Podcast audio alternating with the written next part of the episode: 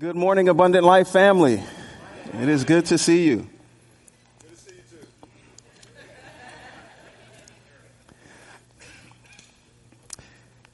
Jesus said, If you continue in my word, you are truly disciples of mine, and you will know the truth, and the truth will set you free.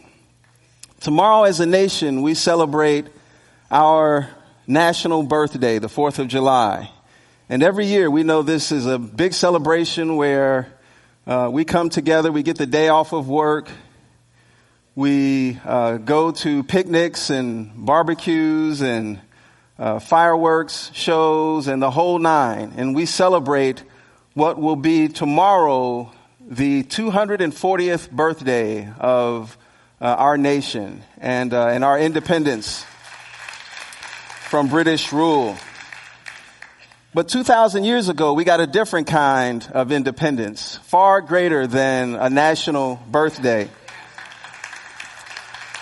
There's so many things that Jesus set us free from. And today I want to talk about the truth about Satan, the truth about the devil and his demons, and what we can learn from Scripture. There are many Christians today who have a fear of the devil. They're scared of him. Uh, they're paranoid about what the devil might do in their life. And, uh, and for every bad thing they, that happens uh, in their lives, they attributed it to the devil. They have allowed him to have power over their lives, and you see it manifested in areas of a person's life, such as uh, in marriage, where a husband and, and wife are arguing with one another uh, in homes, on the jobs, in our personal lives. Why is this?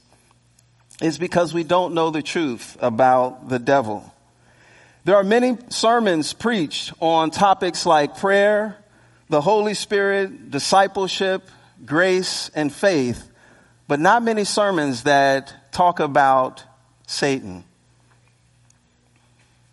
Today I want us to look at scripture, several passages of scripture, so that we can know the truth about the devil. And I want to start by looking at Colossians chapter 2. Colossians chapter 2, beginning at verse 13. Paul writes, When you were dead in your transgressions and the uncircumcision of your flesh, he made you alive together with him, having forgiven us all our transgressions, having canceled out the certificate of debt consisting of decrees against us, which was hostile to us. He has taken it out of the way, having nailed it to the cross. When he had disarmed the rulers and authorities, he made a public display of them, having triumphed over them through him. Now, there's several truths that we can learn from these three verses. The first is Paul says that uh, in verse 13, he made you alive together with him, having forgiven us all of our transgressions. So the first thing that we can know is that through the death and resurrection of Jesus Christ, we've been forgiven of all of our sins, past, present, and future. And we're all familiar with this as a truth. Number two, he says in verse 14, having canceled out the certificate of debt consisting of decrees against us, which was hostile to us, he has taken it out of the way, having nailed it to the cross. So the second truth that we can learn is through Jesus' death, he canceled out what Paul says is the certificate of debt. This certificate of debt is the law. And although the law is holy, he says it was hostile towards us. The way to think of that is to think of the uh, speed limit, for example. If you're going down the freeway Many of us have a lead foot, and so when we're on the freeway, we like to gun it and get down the freeway as quickly as we can. But when we see a speed limit that says 55 or 65 or in some places 70, that speed limit, that speed sign is hostile towards us because we would rather go much faster, but we know that there's a law that says we can only go but this fast. And that's the way the law was uh, back under the Old Testament. The law came to show us our sin. And in a sense, it was hostile towards us. But this passage says that Jesus, when he was nailed on the cross, he also nailed this certificate of debt. And in addition to the law, we also know to be true, uh, Jesus took on all of our sin debt. All of our sin debt, all of humanity's sin debt. And that's a huge, enormous amount of debt that Jesus took on. Because we came into this world shapen in sin, the Bible says that we were indebted to the Lord uh, because of our sins. Now, back in January of this year, I bought uh, myself a used car. And I spent a few thousand dollars to purchase this car. And it's going to take me four years to pay for this car uh, I don't have uh, the uh, the money to pay for this car right up front. I need the next four years uh, with payments over the next uh, whatever that number is, 48 months to pay for this car. The debt that we have in terms of our sin debt is so much greater than that.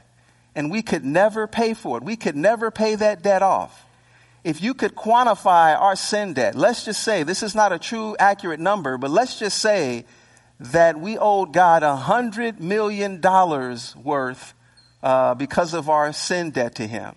There's no way that we could pay that off. It'll take me four years just to pay off a few thousand dollars for a car. How in the world could I ever pay for all of the sins that I've committed, past, present, and future? But on the cross, Jesus took on all of that debt, not just for me, not just for you. He took it on for all of the sins of the world, the Bible says. He took it on himself. And so again, these are truths that we're all familiar with. But look at verse 15. When he had disarmed the rulers and authorities, he made a public display of them, having triumphed over them through him, through the cross. Now, how familiar are we with this verse? That Jesus, in addition to all the things that we just talked about, he disarmed the rulers and the powers, uh, the rulers and the authorities, making a public display of them. Think of it this way. When you see someone publicly being arrested and they have a knife or a gun, what's the first thing that that arresting officer will do? He will disarm that person he will ask the person to drop their weapon. And as he gets closer to the suspect, he will even kick the weapon far away to make sure that the suspect can't get a hold of that weapon. Why? Because the officer knows that as long as this person has a weapon in his hand, he's a threat. He's a danger to me. But if I can remove the weapon, if I can disarm this person, he can no longer hurt me. And, and the same is true spiritually for us because of what Jesus did on the cross, having made a public uh, display of his victory over him, he disarmed uh, Satan and all of his demons so that they can't have power over us. But why is it that so many Christians today live as if the devil has power over them? We give him too much credit for the things that happen negatively in our lives. So let's take a look at um, another verse of Scripture found in 1 John chapter 3. In 1 John chapter 3, verse 5, Paul or John writes, You know that he appeared in order to take away sins, and in him there is no sin.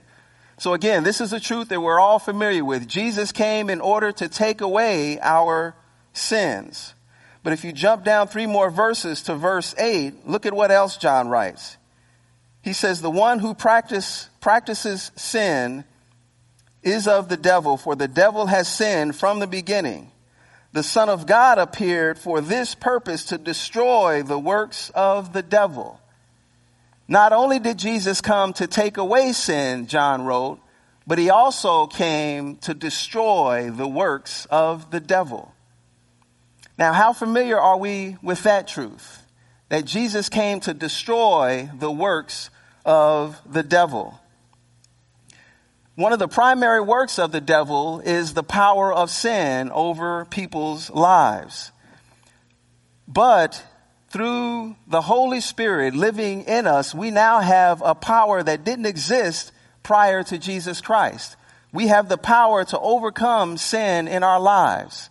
It's through the Holy Spirit that we can overcome sins like gossip, pornography, seeking the honor of men, uh, the love of money, anger, lust, lying. It goes on and on and on. We have the power now through the presence of the Holy Spirit in our lives to overcome these sins. But that wasn't true under the old covenant.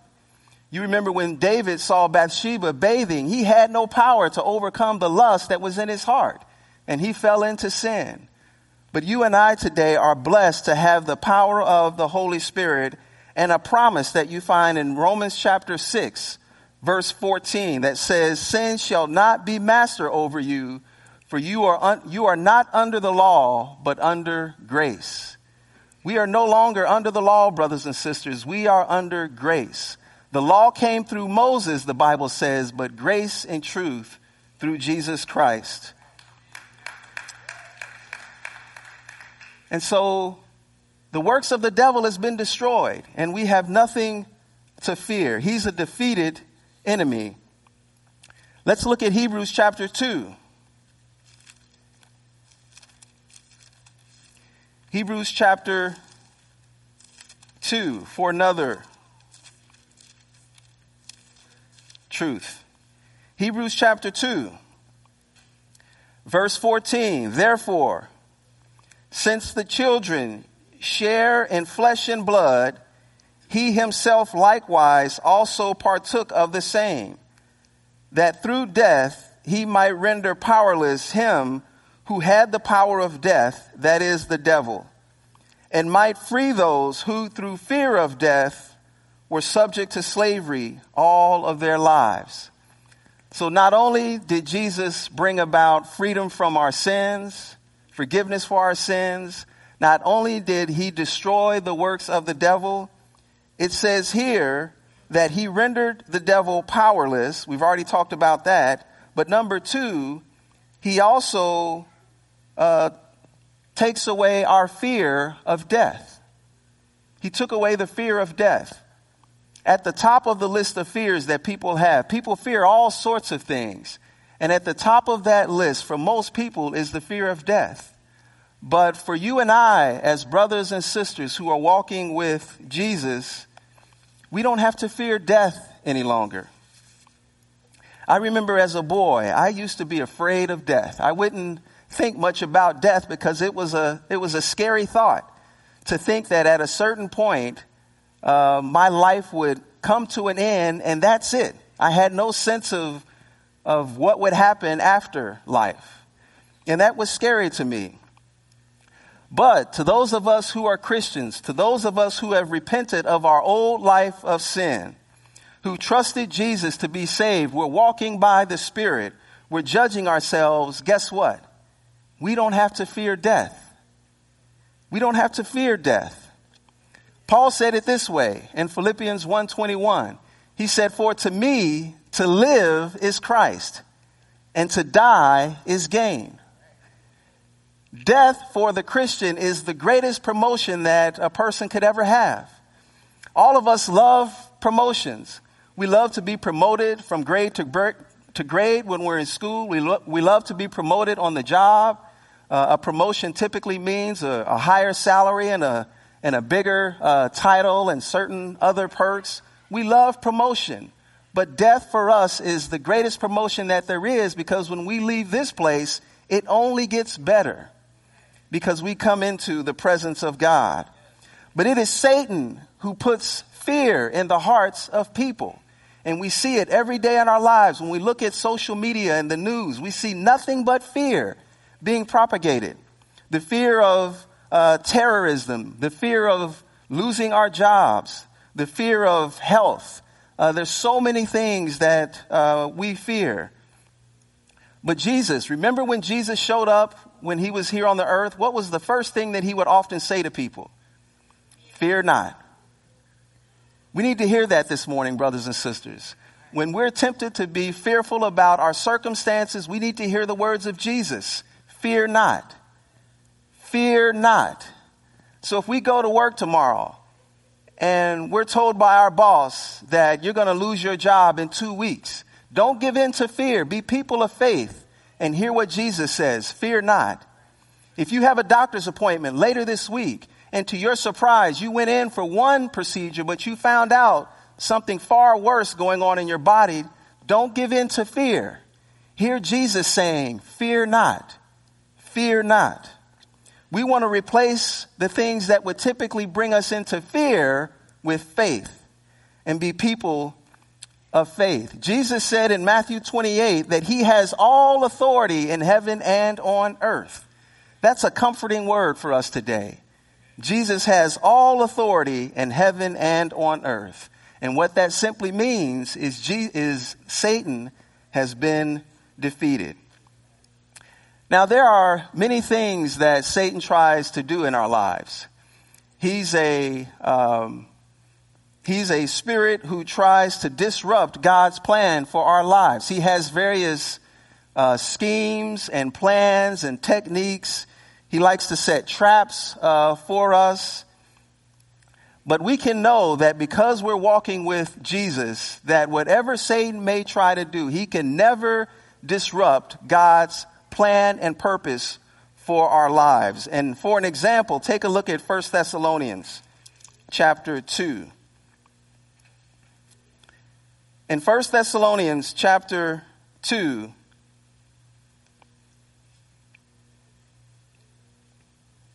verse 18, Paul says, For we wanted to come to you, I, Paul, more than once, and yet Satan hindered us.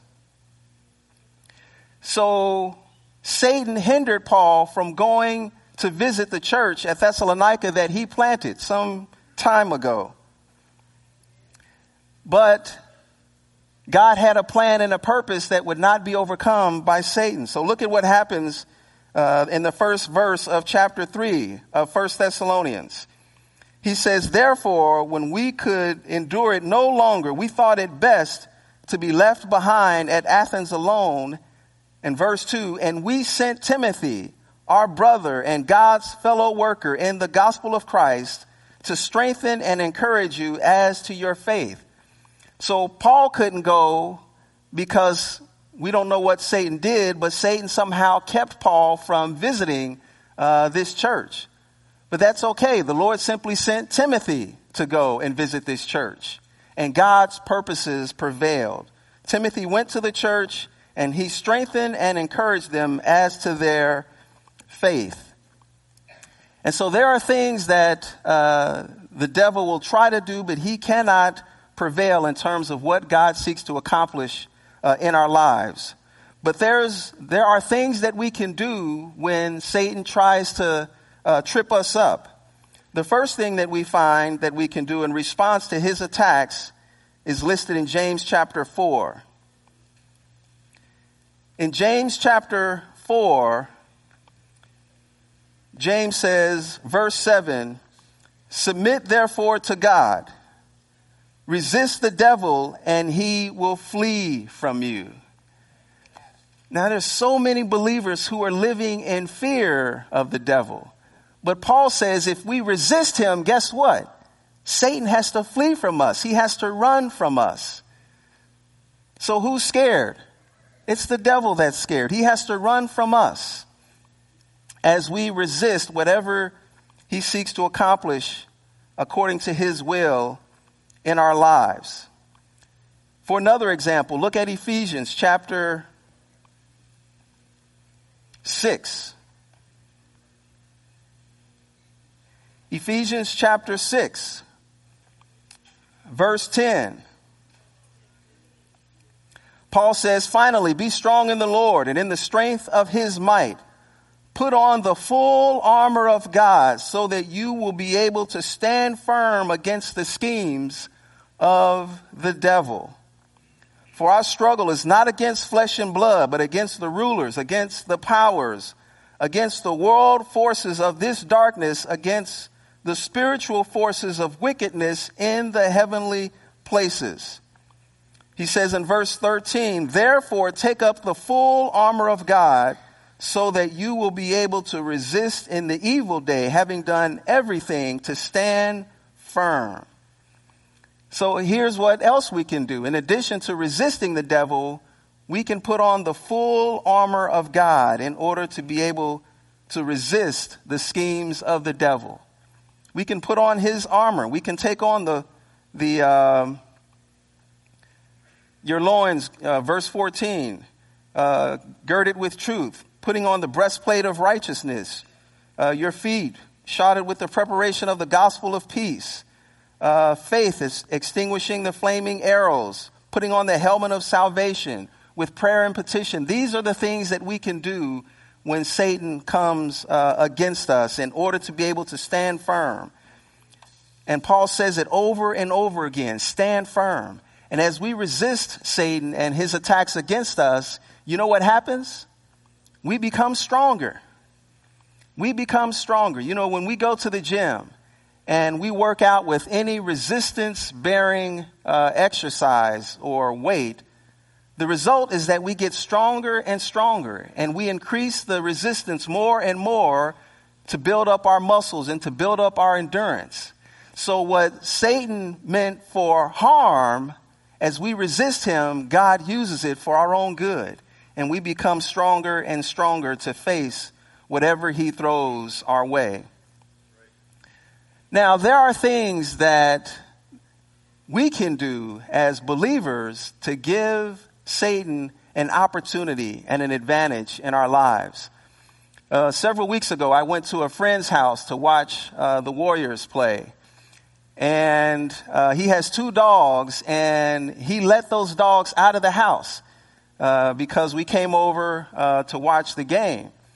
And so the dogs were out in the backyard, and a few minutes later, he went to another part of the house, and the dogs were back in the house.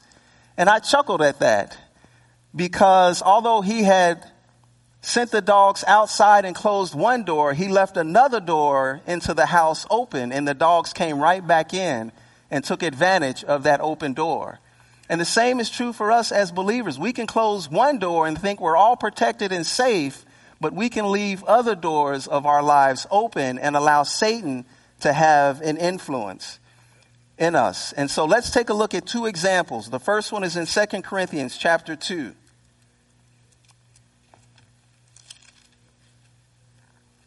Second Corinthians chapter 2.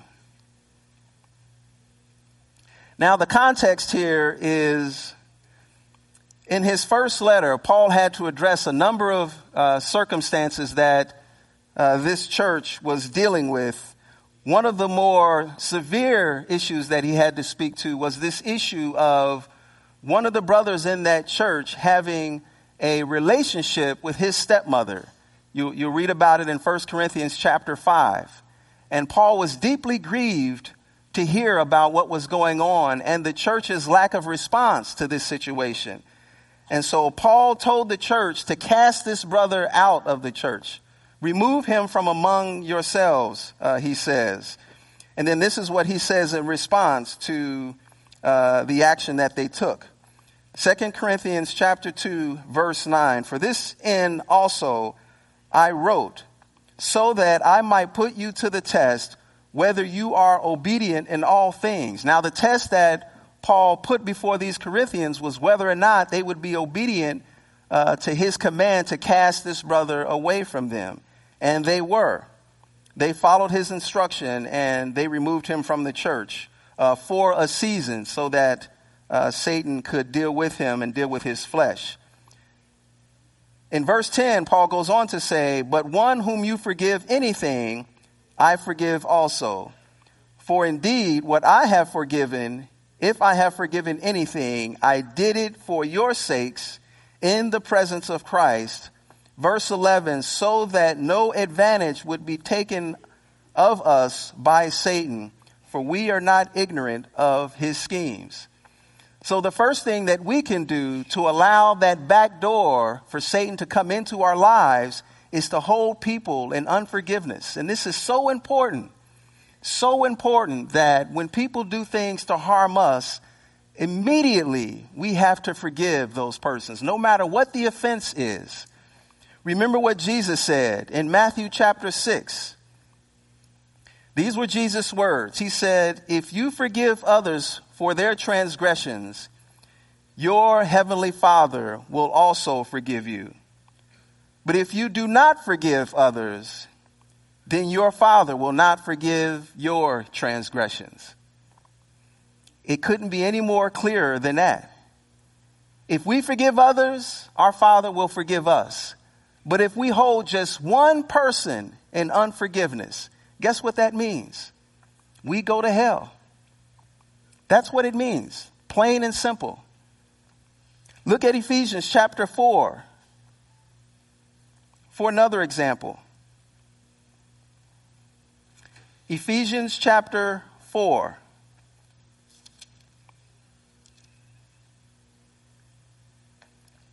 Verse 26 of Ephesians 4.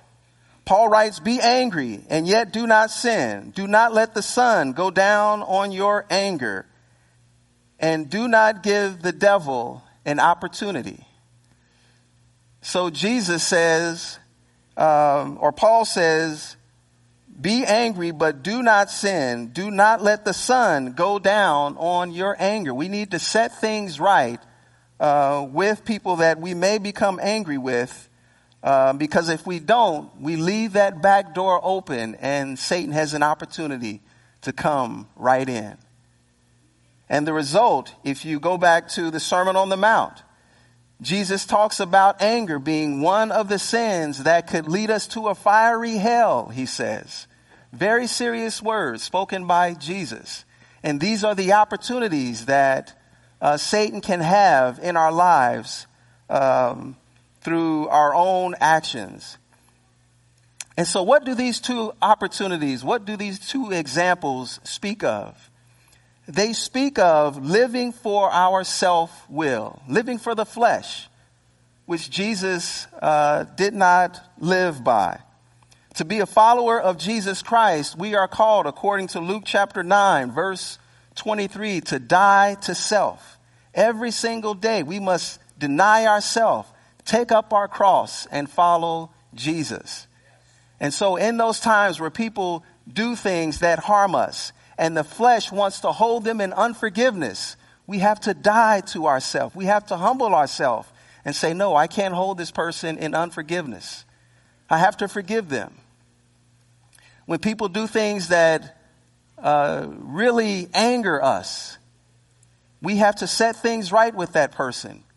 We have to, uh, even if we can't have interaction with that person, uh, we have to get rid of that anger.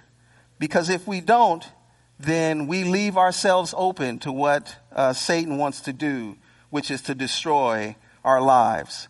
Galatians 5:16 says, "Walk by the Spirit, and you will not carry out the desires of the flesh."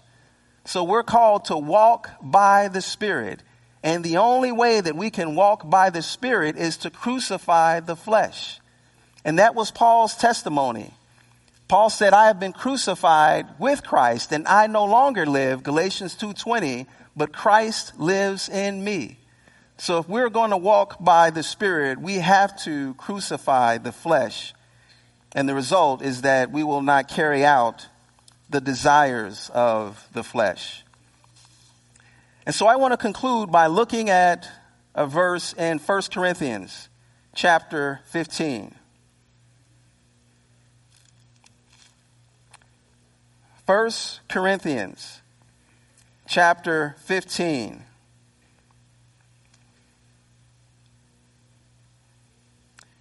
Verse uh, 50.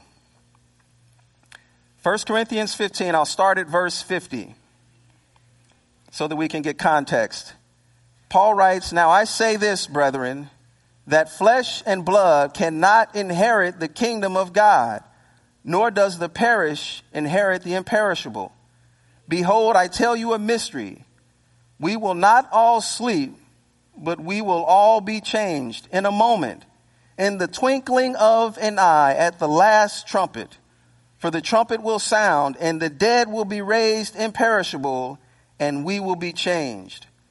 For this perishable must put on the imperishable, and this mortal must put on immortality. Verse 54.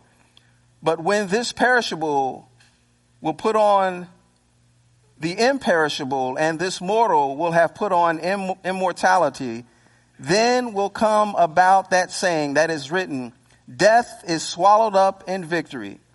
O death, where is your victory? O death, where is your sting? The sting of death is sin, and the power of sin is the law. But thanks be to God who gives us victory through Jesus Christ. Praise the Lord. We get victory through Jesus Christ. That passage says that the sting of death is sin. But guess what? Jesus took that punishment on himself. He took on our punishment for sin so that we don't have to endure that punishment. The passage goes on to say that the power of sin is the law. But we saw earlier that Jesus nailed the law to the cross with him. So he took care of that. And the result is that through Jesus, we now have the victory. Because of Jesus, the certificate of debt has been canceled. Because of Jesus, our sin debt has been taken care of. Because of Jesus, he stripped the devil of all of his power. Because of Jesus, he destroyed the works of the devil. Because of Jesus, he takes away all of our fear with regard to death. Jesus did this all for us, brothers and sisters. And the result is that we have victory not because of what we've done, but because of what Jesus did on the cross. Amen.